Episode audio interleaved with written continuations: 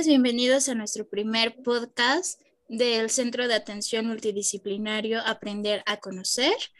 Y bueno, mi nombre es Jimena Rosales García, soy licenciada en psicopedagogía y soy directora general. Hola, mi nombre es Adriana Aguilera Rangel, soy licenciada en psicopedagogía y soy directora educativa. Yo soy Marco Antonio Vila Rodríguez y soy licenciada en artes visuales con especialidad en artes plásticas. Hola a todos, yo soy María Guadalupe Maya y soy coordinadora de actividades pedagógicas. Pues bueno, como sabrán, en nuestro tema de día de hoy que vamos a hablar son susurros aterradores por este mes. Qué miedo. Y pues bueno, vamos a iniciar. ¿Qué les parece?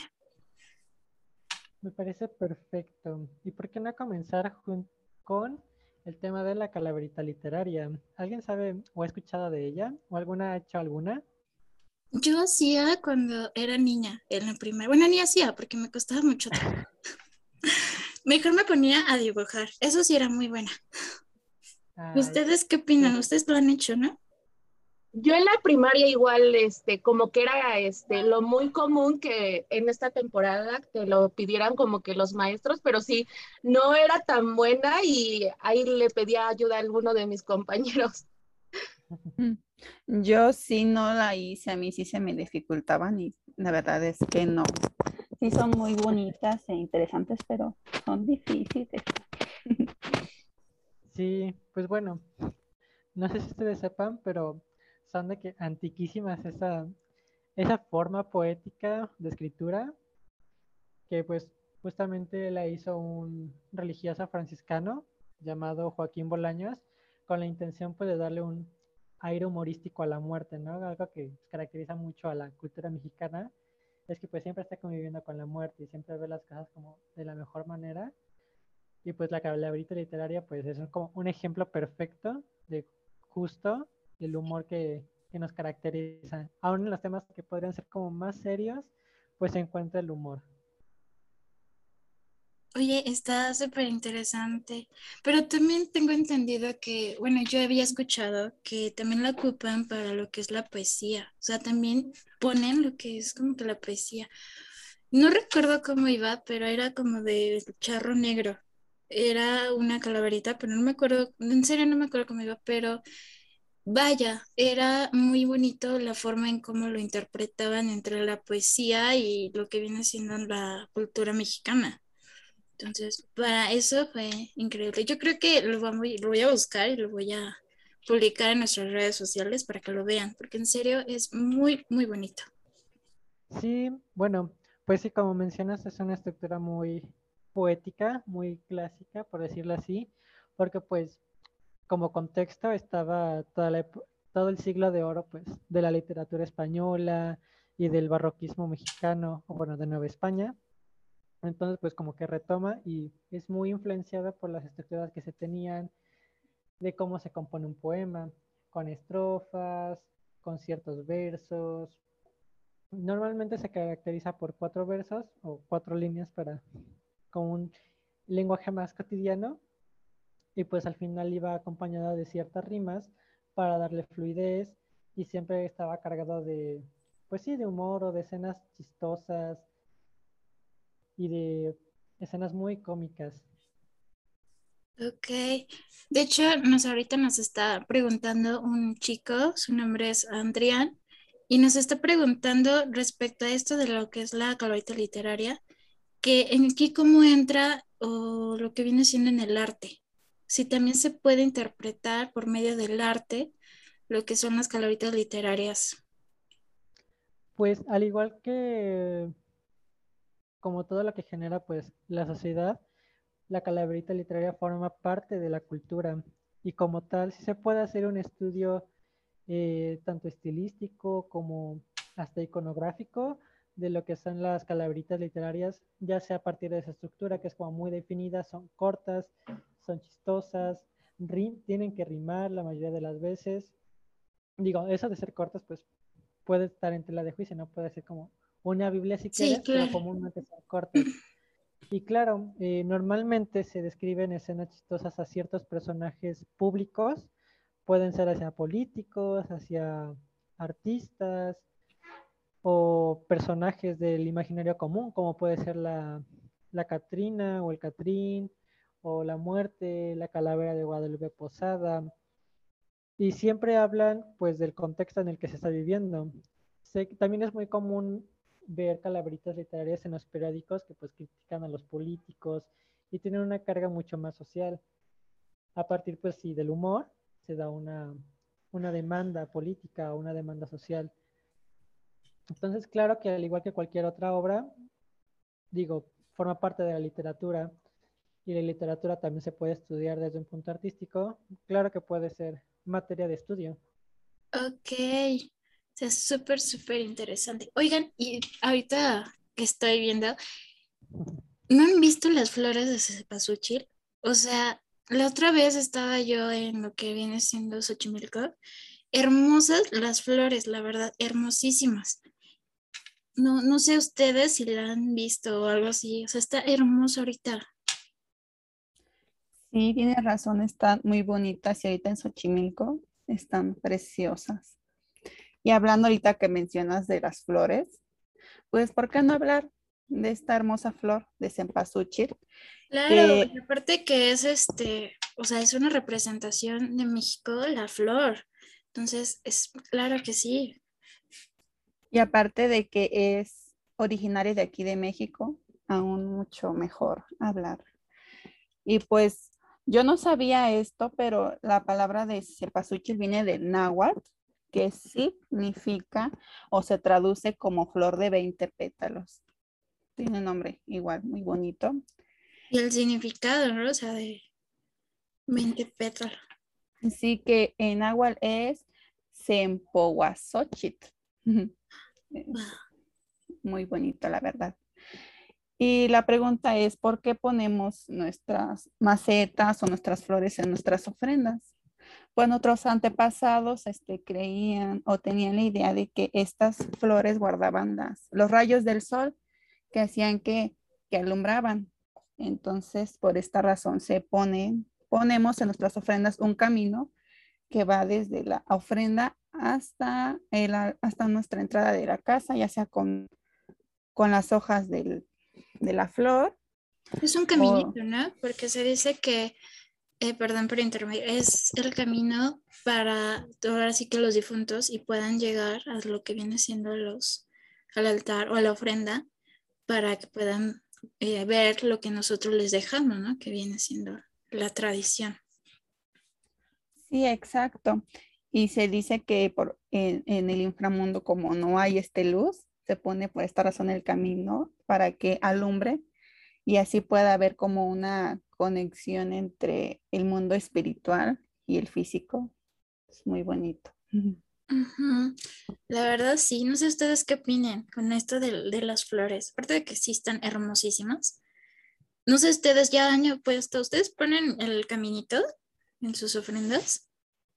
Yo sí, como que sí es este muy común que aquí en su casa como que pongamos eso y justamente como, como se decía, ¿no? Es considerada esta flor como el símbolo de la vida y la muerte. Entonces, este, pues antes se creía que, que ese olor guiaba pues a los muertos hasta al banquete que los esperaba en esta parte de, de la ofrenda del Día de los Muertos. Sí, la verdad sí. De hecho, también además de que pues se conoce como la flor de los 20 pétalos, igual este se conoce como la flor del muerto, flor del, flor del difunto, perdón, o flor del niño. Y pues sí, este, como que representaba al, al sol como la guía de las almas de los difuntos, por su color amarillo. Sí, y aparte creo que hay otro tipo de flor que se parece al de cempasúchil, pero creo que no es, esa no es tal cual como de México, según yo. Pero no, igual no, no, no estaría mal como que checar esa parte de esa flor, ¿no, Maya? De que hay una similar. Y yo no la conozco o no la he visto.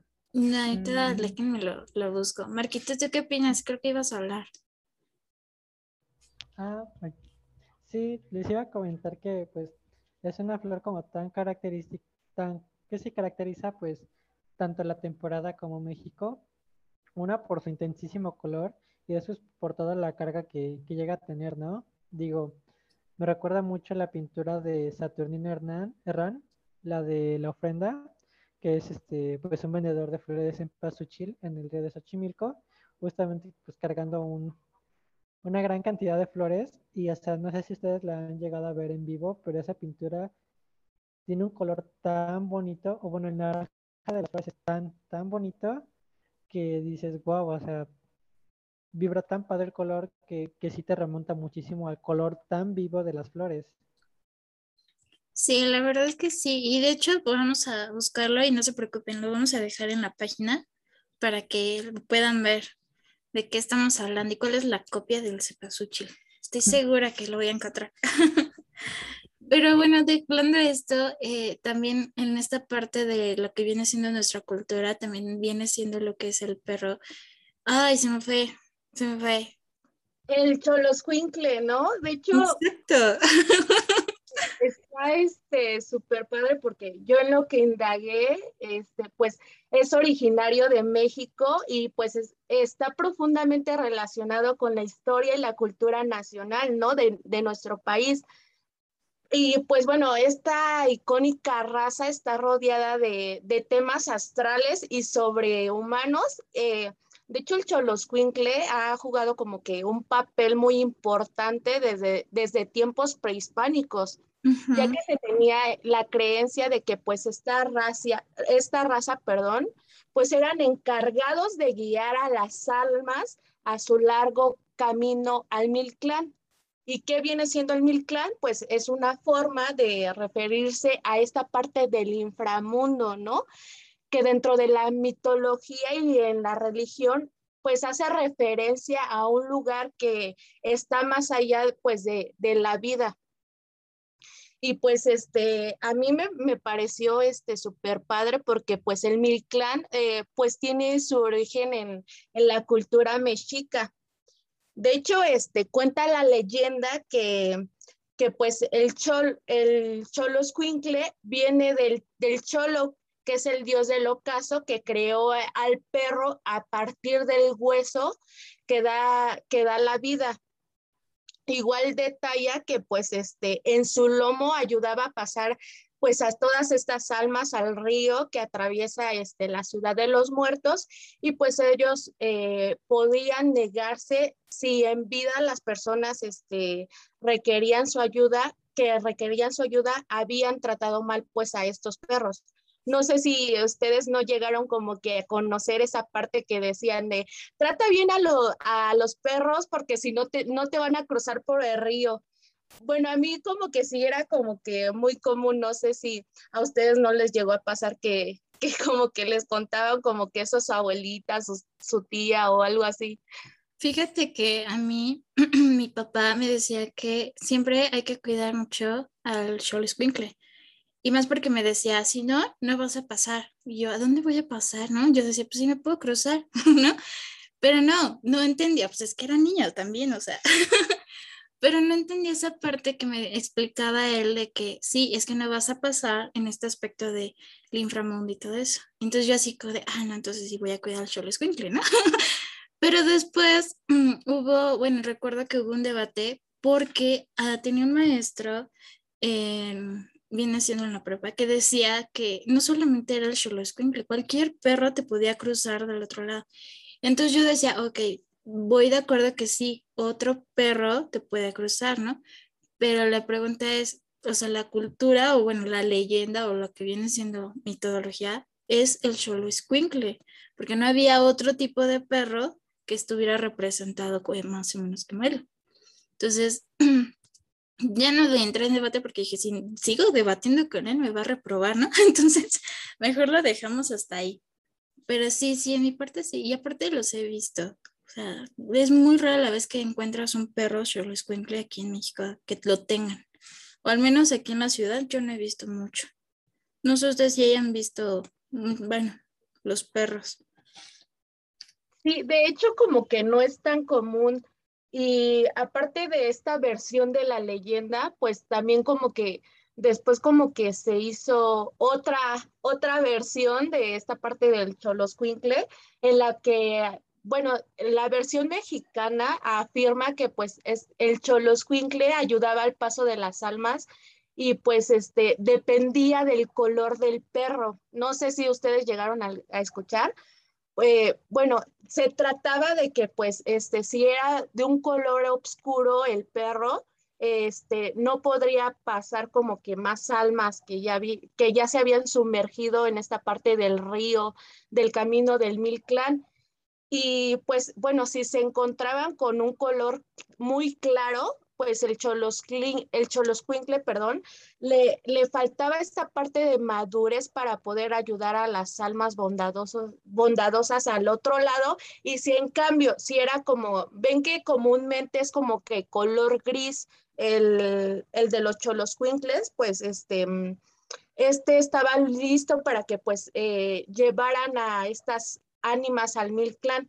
Pero sí, es, esta raza como que no es muy común, pero sí este, es una de las razas que se han mantenido pues desde hace añísimos. Sí, y de hecho creo que, bueno, aquí nos está escribiendo se llama Sandra y nos está diciendo que ella tiene un cholescuincle, nada más que tiene como que pecas, o sea, tiene poquitas manchas, y que según su abuelo, antes de que falleciera, le había dicho que todavía su perro podía pasarla al otro lado, porque todavía no estaba completamente oscuro su pelaje y eso. Muy bien, está muy bien, aprovecha. Nosotros que no tenemos Ok, está súper interesante. Aquí también nos están preguntando, Rodrigo nos está preguntando que si también el Xolonsco inglés también interpretado por medio del arte, porque incluso es también para lo que viene siendo la cultura mexicana una interpretación muy bonita. Yo creo que sí, ¿verdad, Marcos? Sí, Perdón, yo iba a hablar y tenía el micrófono apagado, pero ya.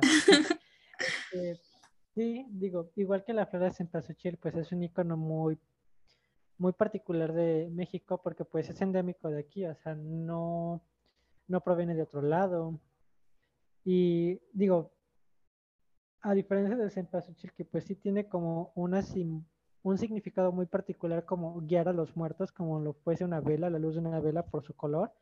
El que sí puede variar pues, por su significado dependiendo del contexto en el que se le ponga. A lo mejor puede referirse a, digo, hablando más como de, lo actual, puede referirse a carácter o a fuerza o, hasta algo, entre comillas, violento por su carácter como tan, tan tosco, pero eh, en otro contexto puede el mismo el mismo perro puede significar ser un guía, ser, ser un puente, porque bueno, se les conoce como seres psicopompos a, a ese tipo de animales que pueden viajar al inframundo y pueden comunicar este, los, dos, los dos mundos, ¿no?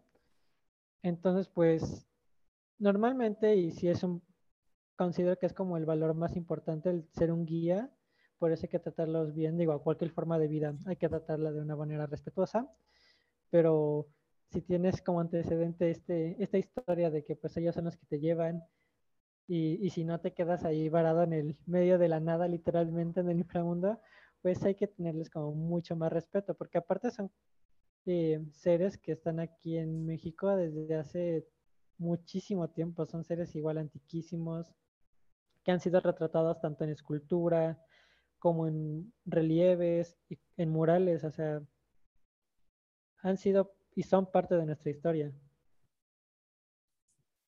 Sí, de hecho es ahora sí que una interpretación muy bonita en esta parte de la cultura.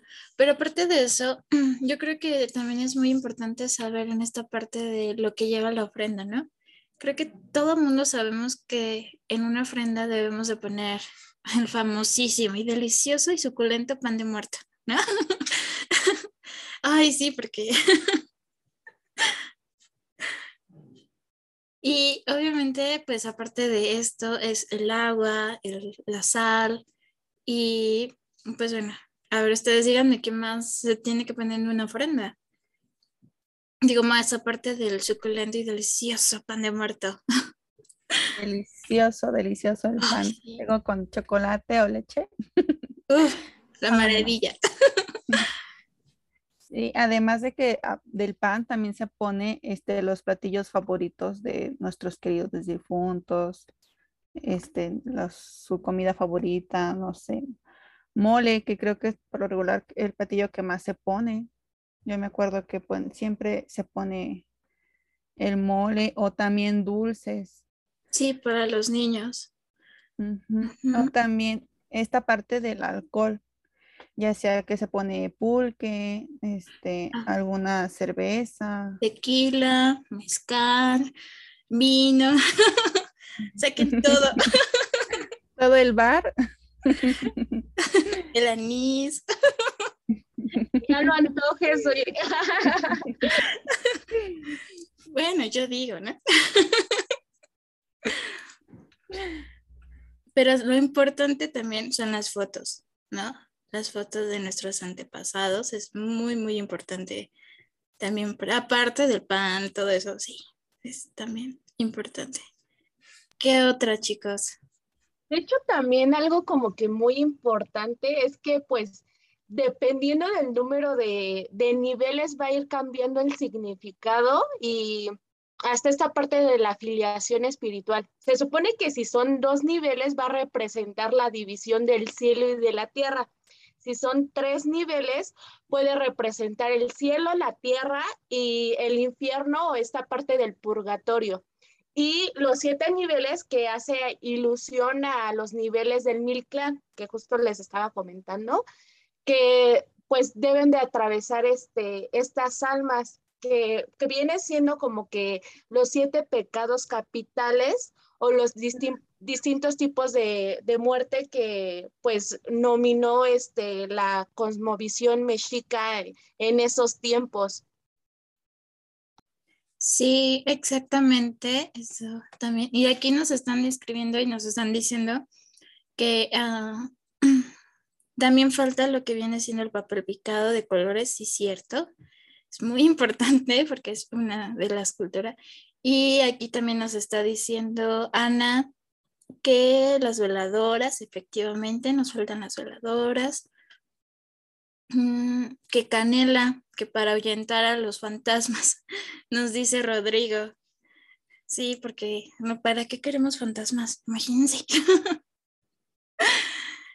Pero bueno. Es muy común poner como que la fruta o si tienen como que alguna mascota, luego le dejan como que su juguete o algo así. Bueno, yo lo he visto como que en ciertos este, amigos que luego así como que se les muere su mascota y también como que ponen ahí dentro del altar este, los juguetes de, su mascota o algo que les gustaba pues a ellos, ¿no? sí, la pelotita. Yo sí les pongo a mis mascotitas, ay, su pelotita, que es las croquetas, ay. y aquí también nos está diciendo, eh, Alfredo nos dice que también es importante poner lo que son alebrijes. Eso yo no sabía que según, bueno, en su familia tienen que poner alebrije. ¿Ustedes sabían que hay que poner? Yo nunca he puesto un alebrije. Tal vez depende de la tradición que tenga como que cada familia, ¿no? Yo tampoco como que nunca había escuchado, pero lo que yo sí he llegado a poner, pues es como que tal vez este, la playera que le gustaba como que a la persona o, por ejemplo, sus trofeos o algo así como que algo peculiar que le gustaba a esa persona. También yo siento que aparte de, de ponerle el tequila y todo eso, luego ponen hasta los cigarros, ¿no? Como que también es muy común. El puro, el cigarro. y como que es este, muy común poner ese tipo de cosas. Sí, el café, no se les puede olvidar el café. Es muy importante el café. Pero bueno, no se preocupen, vamos a seguir, vamos a dar un pequeño break y vamos a seguir continuando porque ya se va a poner lo bueno. ¿Vale? Entonces regresamos en 10 minutos.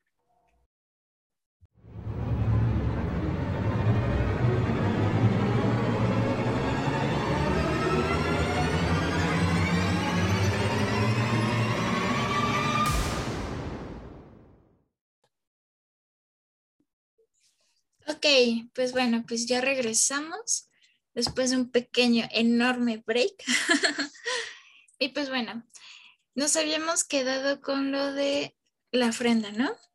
Eh, aquí hay comentarios que habían dicho que también se pone lo que es la sal, el agua, ¿qué otras cosas? Yo he visto este, mucho esta parte de que se pone el mantel, el mantel blanco, eh, como, bueno, decía mi, mi abuelita que también era como parte de, símbolo como que de esa pureza, ¿no? Como, ya ves, siempre como que el blanco lo van a asociar como que con eso. El agua que también como que no debe de faltar, por lo mismo que según llegan este muy de un lugar muy lejano, entonces este como que llegan sedientos, em, no sé, también las calabreritas de azúcar o de chocolate, que también son como que muy rica. Sí, exacto. El pan de muerto, eso sí no debe de faltar. el café. No debe de faltar. El café, el tequila, el mezcal, pulque. Mm. La flor de cempasúchil. La flor, hay que poner. acabamos de hablar también de eso. Exacto. Y de hecho, aquí en su, en su casa se tiene como que la tradición desde, desde mi abuelita, el, el poner este, la calabaza, la calabaza o el camote, pero en dulce. No sé si la han llegado a probar, que la preparan con canelita, piloncillo. Eso también es como que muy tradicional. Eh, también este, lo que decías, esta parte de, de la sal, eh, según a esto, es algo que es un elemento que no debe de faltar porque es, es, según para que el cuerpo no se corrompa durante este viaje que tienen de, de allá para, para, para, nuestro mundo, según esto. También he visto esta parte del copal o el incienso, como que también Sí, la verdad es que sí, cierto. Y de hecho, todo esto lo que estamos hablando o lo que estamos eh, comentando, una magnífica representación o así exacto es como la película de la del Coco. No sé si lo han visto. Coco, ay, como esa película me encanta y más por la canción, ¿no? De Recuérdame. súper, súper bonito. y es lo que... Sí, exactamente. Y es lo que estuvimos hablando porque... Y como dices,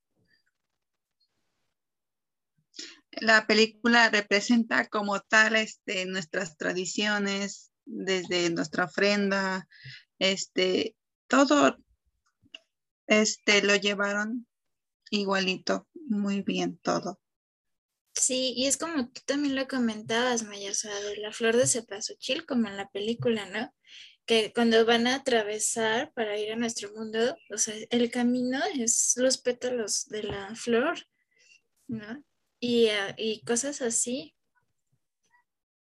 Aparte también, este, si se dan cuenta como que sí representa como como bien dicen, esta parte de nuestra cultura en la que pues está como que desde, desde los aztecas, ¿no? Que era como que este culto a los muertos, que era en sí como que esa celebración a la vida. Entonces era, como que... Eh, eh, que todos estos, los aztecas hacían como que todos estos ritos y siempre pues las ofrendas pues están llenas de colores, sabores y pues aromas, ¿no? Entonces sí, bien, o sea, como que la película de Coco, además de que te hace llorar en algunos casos, este, siento que sí representa mucho nuestra parte de cultura. Sí, la verdad sí. Y aparte, en la parte de la película que están en el panteón y están ahí todos los familiares y les lleva, ahora sí que lo que se pone en una ofrenda está en la tumba y todo eso. O sea, súper adornado, muy bonito. La verdad es que sí. Pero bueno, vámonos a lo bueno y a lo que nos gusta y a lo que nos da mucho miedo. Son esto de las leyendas, las historias que mucha gente nos ha mandado. La verdad es que fueron 35 personas que nos mandaron muchas historias, leyendas, pero pues escogimos las que más todas tienen en común y no me van a mentir mis queridísimas amigas y colegas, la famosísima leyenda de la Llorona. ¿Sí o no? Sí, yo creo que todos en algún momento de nuestra vida eh, la hemos escuchado o este, hemos escuchado hablar de que este, pasó, ¿no? En mi caso, yo les cuento mi experiencia. Eh, afuera de, de, mi casa cuentan que se, se escuchó, que, que pasó atrás este, de mi casa hay un cerro. Entonces dicen que, que se escuchó claro, pues haciendo su sonido y como si estuviera este, raspando las paredes, ¿no? Al día siguiente todos los vecinos pues lo empezaron a comentar de, ¿escuchaste? Ah, sí, yo también escuché. Entonces a pesar de que yo la verdad no lo escuché, no sé, yo creo que mi sueño era muy, muy profundo, no sé, eh, pues sí, o sea, se comentó mucho esta parte de que pues sí se escuchaba muy, muy fuerte.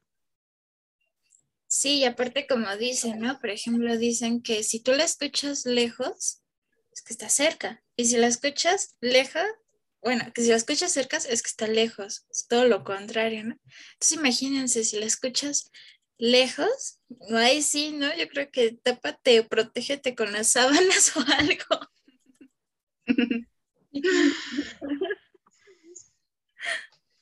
Sí, sí, sí, esto es muy, y es que prácticamente la leyenda de la Llorona, digo, tiene muchísimas versiones, muchísimas, y luego yo digo, ¿cómo le hace para que se escuche, no sé si está aquí en Tlahuac, en Querétaro, eh, que en Monterrey, Veracruz, o sea, está en todos lados la llorona. ¿Cómo le hace? ¿Se trae la puta? ¿Qué, qué hace? Pero lo, sí, exactamente. lo que yo digo, ¿cómo le hace para estar de uno y otro? Pero bueno, aquí lo importante es que, pues bueno, sí, hay muchísimas versiones de esta de la, la Llorona. Y creo que a mí, por ejemplo, la versión que a mí me han este, dicho de la, la, historia de La Llorona es que supuestamente eh, se había casado una mujer muy hermosa con, digamos que, supongamos que alguien muy rico, pero este, cuando dio a luz, porque supuestamente dio a luz a unos gemelos, y resulta que digamos que el esposo no quería tener hijos, no, no, no los quería. Entonces iba a pedirle el divorcio a su esposa y entonces ella, para que no le pidiera el divorcio, mató a sus hijos. Bueno, ahora sí que los ahogó. Y este, pero aún así le, le dio el, bueno, solicitó el divorcio y aparte, eh, que según metió a otra mujer, entonces por coraje se arrepintió y andaba buscando a sus hijos. Esa según es la versión que a mí me han dicho. No sé cuál es la versión que ustedes, por ejemplo, tengan.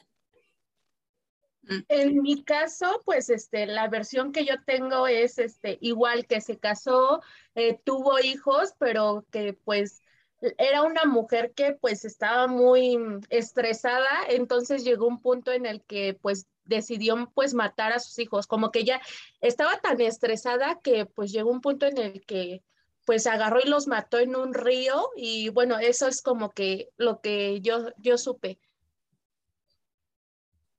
Por ejemplo, en mi caso, la historia es que igual se, se juntó con un hombre, pero ese hombre no, bueno, su esposo no quería a los niños y llegó un momento en el que le dijo, tus hijos soy yo. Y pues la llorona este, escogió a él y y ahogó a sus hijos. Y supuestamente dicen que Dios la castigó y que ahora tiene que buscar mares, ríos hasta poderlos encontrar. Sí, y si se fijan, eh, lo que es igual parecida, ¿no? Sí, y lo que me llamó la atención es que hay algo en común, es que luego los ahogó en un río o siempre hay algo como que viene siendo esta parte del agua y es lo que decía, nos mandó un mensaje, por ejemplo, eh, Rodrigo que decía, es que siempre se aparece donde está el canal o donde está Xochimilco, donde está un río, etcétera. O sea, siempre está, ahora sí que prácticamente un río, ¿no? Y yo creo que eso es lo que hay mucho en, en esa parte de común, en la, ahora sí que la famosísima leyenda de la llorona. Y bueno, también aquí pues entran lo de las brujas, ¿no? no sé ustedes qué onda con las brujas y creen, no creen en ellas. Pues yo sí, yo recientemente hace como dos meses fui a Michoacán, me quedé en casa de mi tía y, y al lado de las casas, bueno, las casitas tenían techo de lámina y, y ven que se meten una piedrita a la lámina se escucha muy fuerte, ¿no? En eso yo, esa noche yo no podía dormir. En eso escucho como algo retumba al lado de la casa. Se escucha así como un guajolote. Y yo en mi imaginación dije, no sé, le, de haber escapado el ave a algún vecino, ¿no? Y así pasó. A los 15 minutos, otra vez, el mismo golpe muy fuerte ahí. Y dije, ya se les escapó toda la jaula. Y pasó una tercera vez, que fue la última, y ¿no? Aún más fuerte. En eso que se despierta mi tío, yo le digo, le digo, pues creo que se le escaparon este, las aves de los vecinos, ¿no? Y dicen, no, hija, son las brujas. yo sí me asusté y, y ya se levantó rápidamente, prendió los focos, revisó que los niños estuvieran bien, como se tiene la teoría de que se llevan a los niños chiquitos, los revisó, pero esa experiencia, esos momentos de miedo, se quedaron ahí.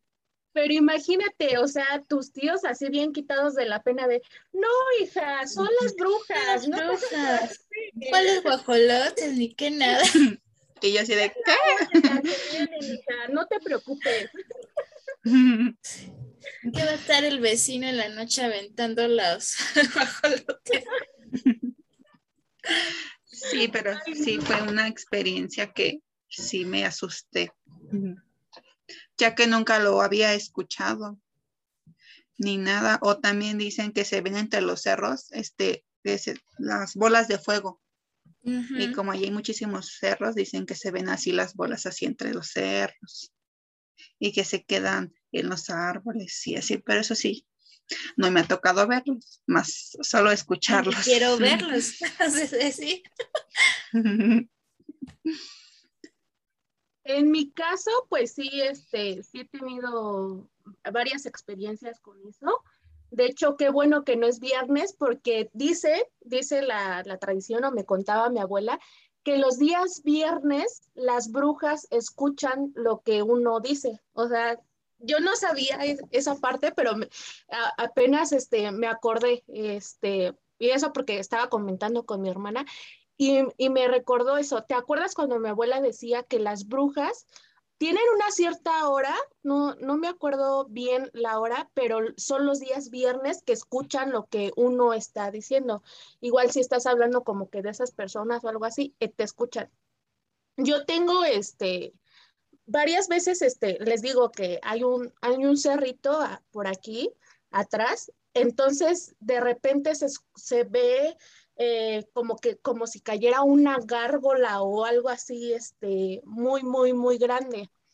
Y ah, en, en casita, eh, mi, mi, sobrina cuando estaba chiquitita, dicen que rascaban mucho en la parte de arriba, en la parte de arriba y en la parte de atrás.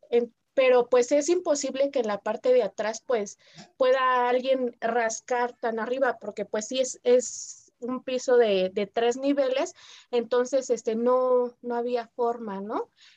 Ese, pasaron así varios días en la, en la, que rascaban mucho hasta que un día la encontraron abajo de, de unas sillas toda este, rasguñada, pero por lo que dicen, este, no, no le pasó nada porque mi sobrina ya probaba la sal. Entonces dicen que, que pues mientras no pruebes como el bebé no pruebe como que la sal, pues es como que cuando se lleva el alma la como tal la bruja, porque dicen que se lleva la su alma, incluso dicen que pues como que como si le mordieran este su, uno de sus deditos y de ahí pues ya este, pues ya, ya se mueren los, los bebecitos. Incluso está la teoría, o no sé ustedes si la han escuchado, de que no debes de dejar como que la ropa de los bebés afuera porque la huelen este, las brujas, que debes de poner pues las tijeras este, cerca de la cuna o cosas así, ¿no? Sí. Sí, de hecho, fíjense que, por ejemplo, yo tengo una de mis tías que nos contaba que en su pueblo eh, tenían mucho eso de las brujas, ¿no? Y cuando a mí me contó, yo creo que es una historia, una leyenda ya muy famosísima, porque decían que un campesino, o sí, un campesino estaba casado con una bruja, pero él no sabía que era una bruja. Y supuestamente, eh, digamos que él en las noches llegaba y su esposa le daba de cenar y le daba café o té. Pero lo curioso es que siempre, siempre se dormía y no se despertaba el señor, porque ya ahora sí que cuando amanecía eh, terminaba cansado y no sabía el por qué, ¿no? Entonces se le ocurre una ocasión en que no se toma el café que le daba su esposa y se hace el dormido. Entonces se da cuenta que según su esposa se levanta y pues se queda así como de, ¿qué onda? ¿Por qué, ¿por qué se va a levantar? No, pues la sorpresa que se va tomando es que su esposa se está quitando las piernas, se dice que se transforma, algo así, y se va. Y entonces, pues el clásico de no, es una bruja, que no sé qué. Entonces la está esperando a que llegue. Entonces, cuando el momento en que llega eh, la sorpresa de que según ellos dos se ven, y entonces su esposo le quema las piernas y eso supuestamente como que le afecta a la bruja, ¿no? Porque ya no se puede volver a transformar como una persona. Entonces, pues por lo mismo de que, pues, porque se lleva a los niños y sobre todo a los bebés, así como dice Adri, es como que su primer objetivo que tiene. Y eso de las tijeras también lo han dicho mucho, eso de que hay que abrir las tijeras y ponerlas y este, o que riegues sal, ¿no? Alrededor de la casa o en la puerta que deberías de poner sal para que no entre. Eso también lo he, lo he escuchado. Pero sí, imagínense qué miedo, ¿no? Esto de, las brujas. De hecho, no olvidemos la anécdota que nos contó nuestro amigo y colega Marco, que platicando con una bruja, háganme el favor, ¿Cómo es posible?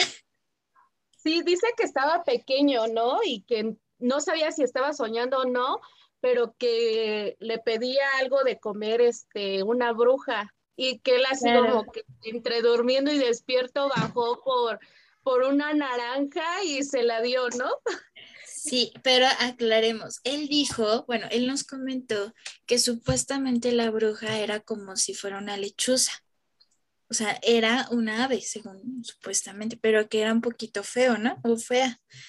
Pero que aún así sí le dio la, naranja. Y entonces cuando él le comenta, creo que sus papás o sus abuelos, no recuerdo, eh, había dicho que, bueno, le dijeron que era una bruja y que si no le hubiera dado él la fruta o lo que le hubiera pedido, se lo hubiera llevado. O sea, imagínense. Y no crean que porque no está ahorita es porque se llevó, se la llevó la bruja, no. Fue un kilo de naranjas ahorita de que se lo llevara la bruja. A juntar su equipo de supervivencia. Sí, sí, ya fue por su equipo de supervivencia, un kilo de naranja, un kilo de esto, por cualquier cosa. Porque Mandarinas. Ya se vienen las fechas en el que ya se le puede aparecer otra vez la lechuza. Por eso no está ahorita con nosotros, pero no es porque se lo llevó, es porque fue a comprar sus, sus naranjas. y es que si se dan cuenta que como que a lo que son las brujas siempre dicen este, que son los guajolotes o son este, las lechuzas, como que siempre dice, no, pues es que ten cuidado con eso porque sí ha de ser este, la bruja o algo así. Y es que no vamos muy lejos, no sé si han visto que luego en el, bueno, en YouTube y eso, luego suben en las redes sociales videos de que están quemando a las lechuzas porque supuestamente sí son brujas. Pero es que es como la otra vez estaba yo escuchando a un señor que decía, bueno, ¿cómo vamos a diferenciar si es una lechuza o un animal de verdad, ser animal, y cómo vamos a diferenciar que es una bruja, ¿no? Tal cual. Entonces, pues, o sea, tiene toda la razón. ¿Cómo vamos a hacer la, la diferencia, ¿no? Entre si es una bruja o es una lechuza tal cual. Sí, exactamente. Por ejemplo, allá en Michoacán, por lo regular las que se transforman en brujas, el guajolote son, son muy grandes a comparación de un guajolote de tamaño normal. Son súper gigantes, ser así como una diferencia. O en esta parte de las lechuzas, esa sí yo no la conocía, de que también se transformaban. Eso es algo, mm, es algo nuevo, eso sí yo no lo sabía. Nota, si ven una lechuza, puede que sea una bruja. Y si les pide fruta o algo, dénselo. Para que no se los lleve. Para que no se los lleve. También está la parte esta del famosísimo Nahual, ¿no? Que también es muy famoso eh, aquí en México, o esa leyenda. ¿Lo han escuchado? Sí, mm, yo sí, sí se transforma en, en, en cualquier animal ya sea en un perro o están en hormigas o en arañas para meterse a nuestras, a nuestras casas, ¿no? Luego dicen que se meten, que, que a robar. Bueno, ¿qué es lo que más escuchan en, en mi pueblo? Yo solo escuchaba que según se convierten en como un perro así súper grande y feo pero nada más. Yo no he escuchado otra cosa así. ¿Tú, Adri? No, yo la verdad sí, como que de eso no, no he tenido como que muy, mucha experiencia en ese campo del Nahual. Sí, esto es muy, muy, muy interesante. Pero bueno, sabemos que hay muchísimas historias, muchísimas leyendas, también como el charro negro, eh, como lo habían mencionado, la Llorona, eh, el Nahual y las famosísimas brujas, ¿no? Pero bueno, hay muchísimas historias, hay muchísimas actividades.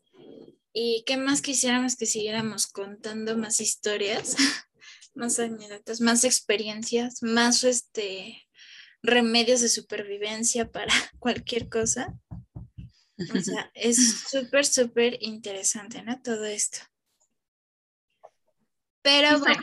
Que cuando nos pasa, yo creo que a pesar de que tengamos todo esto, las naranjas al lado tal vez, o, el botiquín de supervivencia, o todos estos consejos, yo creo que al momento nos paralizamos, ¿no? Yo creo que es lo, lo primero que hace uno, o sea, como que le saca de onda todo este tipo de cosas. Tal vez no sabemos ni cómo reaccionar. Ajá, yo creo que o nos ponemos pálidos o nos damos una desmayadita o algo. Pero sí. Sí, así es. Nos ponemos así, como también está el clásico de se me subió el muerto, ¿no? Exacto. De que no te puedes mover, no puedes hablar. Ajá, también sí. También sí da mucho miedo. ¿Te ha pasado eso? De eso de subir al muerto, no. Pero sí he escuchado que según se, que sientes así que no te puedes mover, pero estás despierto. Nunca me ha pasado, pero sí he escuchado que, así de que algún familiar que luego comenta de, es que se me subió el muerto y es de, ¿cómo se te subió? No lo puedes ver o lo ves, pero no, al menos para mí no. No, no fue eso. ¿A ustedes? En mi caso tampoco, nunca, nunca me ha pasado eso, pero también, como dices, yo creo que es típico que escuchas a alguien que, que llega a contar como que ese tipo de experiencias que no quiero vivir. Que no lo quiero experimentar. Exacto, pero sí, eh, fíjense que esa parte no. Pero bueno, yo creo que sí, esta parte de mes de octubre es cuando nos ponemos a platicar todas nuestras experiencias y todo eso, ¿no? Pero, pero ¿qué más? Nos encantaría hacer otro podcast, que es lo que nos piden, para que sigamos contando más historias. Claro que pues haremos otro podcast para leer ahora sí todos, todos, todos, todos, exclusivamente las historias que nos han mandado. Y pues bueno, pues yo creo que por este primer podcast salió súper bien y qué mejor, ¿no? Que sigamos con diferentes temas y diferentes, este, ahora sí como quien dice, ¿no? De para que vivan con las brujas y todo, mándenos un mensajito en nuestras redes sociales y les decimos a Marco que les responda qué tienen que hacer. Todo un experto él. Sí, un experto. Pero bueno, pues aún así se les agradece por escucharnos. Seguiremos con más podcasts, ya saben. Y bueno, estén al tanto en nuestras redes sociales y obviamente déjenos sus mensajes, los vamos a leer, mándenos correo y pues bueno, qué mejor que nada, disfrutemos este Halloween, Día de Muertos y a pedir muchos dulces. Sí, Eso sí se este, invitarlos también, pues, este, que estén al pendiente, pues, de nuestra página, de, de, todo lo que vamos subiendo poco a poco. Igual si tienen algún tema o algo que les gustaría, pues, a este, también estaría padre que nos dijeran. Así es. Y a las actividades que tenemos, pequeño museo virtual, muy pronto, no se lo pierdan. Exactamente. Estén atentos y síganos. Síganos para más. Para más contenido. Claro, exclusivamente. Pues hasta la próxima. Bye bye. Hasta luego. Muchas gracias por escucharnos.